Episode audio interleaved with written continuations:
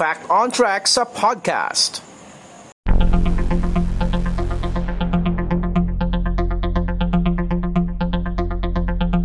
Narito na ang Fact on Track sa podcast.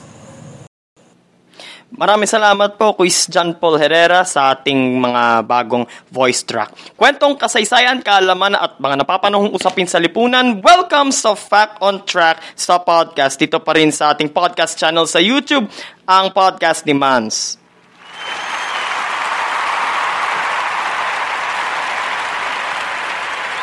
So kung bago kayo sa ating podcast channel sa YouTube, make sure na naka-subscribe po kayo sa ating YouTube channel sa Podcast ni Mans and click the notification bell button para sa ating latest updates. Fact on Track sa podcast.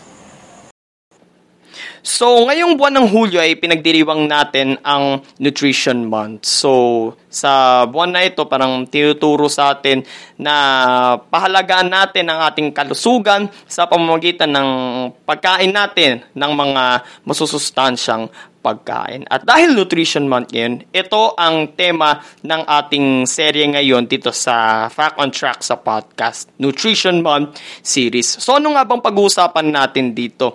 Sa four-part ng ating series, pag-uusapan natin ang mga gulay, ang taglay nilang sustansya na kung minsan eh, idinidikit sa mga negatibo o nakakatawang imahe. So, uh, walong gulay itong pag-uusapan natin. So, we divided it into uh, four parts. So, pag-usapan natin ngayon ang mga gulay na yan. Fact on Track sa podcast.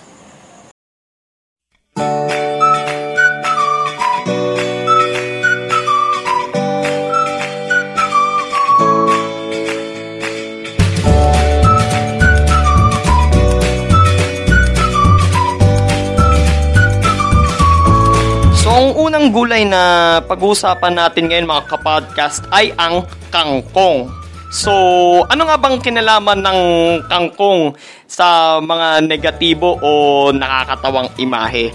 So, sa Pinoy idioms kasi, kapag sinabing pupulutin ka sa kangkungan, ay literal ka talaga na pupulutin sa kangkungan pero bangkay ka na lang na matatagpuan. So, sa madaling salita sa English, summary execution.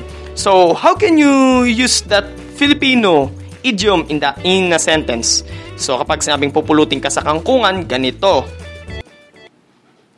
Kapag hindi ka nagbago, pupulutin ka talaga sa kangkungan.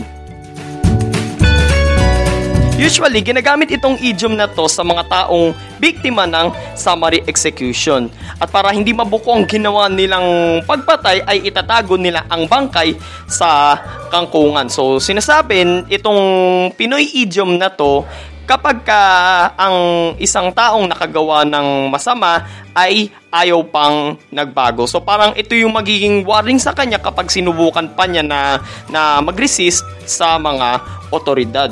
So sports naman, ginagamit naman ang salitang kangkong para sa mga talo ng koponan. Subalit ang gulay na ito, ang kangkong, ay kung may kung meron itong negatibong imahe ay meron namang positibong dala sa ating kalusugan. So, ang kangkong ay may taglay na vitamin A para sa pagpapaganda ng ating mga balat, buhok at pampalinaw ng mga mata. Vitamin C para lumakas ang ating immune system, iron para sa pagsigla ng dugo at pangontra anemia, magnesium at calcium pampalakas ng mga buto. Nakakatulong rin ang kangkong pampababa ng cholesterol level, pangontra sa high blood pressure, pampalusog ng atay at anti-aging.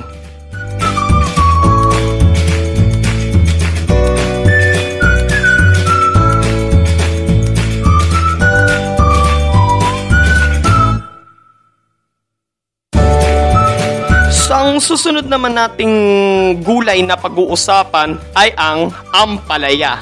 Ang lasa ng gulay na ito ay may kukumpara sa ugali ng tao pagdating sa love life. Ma- masasabi mong bitter ang isang tao kapag ayaw niyang nakakita ng magkasintahang masaya sa takbo ng kanilang relasyon. It's either nadadala sa malung- nadala sa malungkot na paghihiwalay nila ng kanyang ex o di kaya narinig lang niya yung kwento ng kanyang kaibigan kung paano sila naghiwalay ng ng ex nito. So, parang, so, paano mo siya magagamit in a sentence? Ay, nako, wag ako, bitter ka lang, sa totoo lang. Parang corny, no? Pasensya na po sa kakornihan na. so, gayon pa man, hindi nakaka-bitter ang sustansyang dala ng gulay na ito. Ang ampalaya, maging ang mga dahon nito, so minsan sangkap din yung yung dahon ng ampalaya sa kahit saang recipes ay may taglay na. So ano bang sustansyang taglay ng ampalaya? Vitamin B na nagbibigay ng lakas at enerhiya sa katawan, iron, nabanggit ko na kanina, as well as yung calcium, and phosphorus na siyang naglilinis ng mga dumi at nag-aayos ng mga tissues sa ating katawan. Ang gulay na ito, dahil nga meron parang uh, kulay orange dun sa laman niya, eh, nagtataglay din ito ng beta carotene. So ano nga ba itong beta carotene na ito para saan? Para ito sa kagandahan ng ating mga balat. Nakakatulong din ang ampalaya upang kontrolin ang blood sugar kontra diabetes, mapababa ang cholesterol level, pangontra sa high blood pressure at mawala ang mga parasites sa katawan.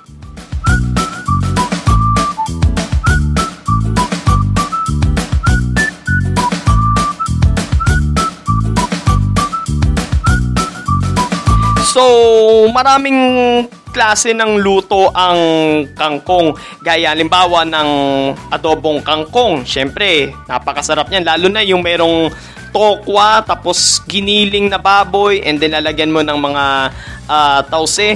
Usually, ang kangkong, alam naman natin, hinahalo din yan sa, sa sinigang. Kahit anong klaseng sinigang yan. Pwedeng sinigang na baboy, pwedeng sinigang na hipon, o sinigang na uh, bangus. Ang ampalaya naman, karaniwan yan yung ano yung ginigisa. So parang uh, meron yung tinatawag na gisadong ampalaya. Yun nga, sabi ko nga, yung, yung ginigisa nga yung ampalaya.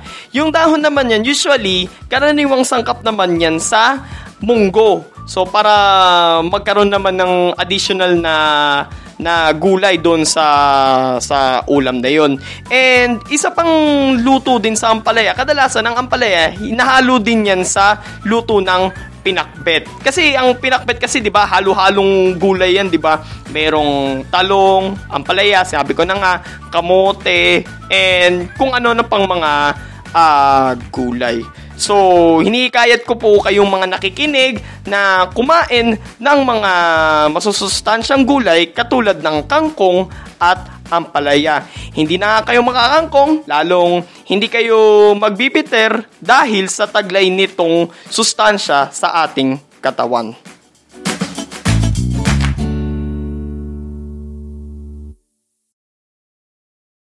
Fact on Track sa podcast.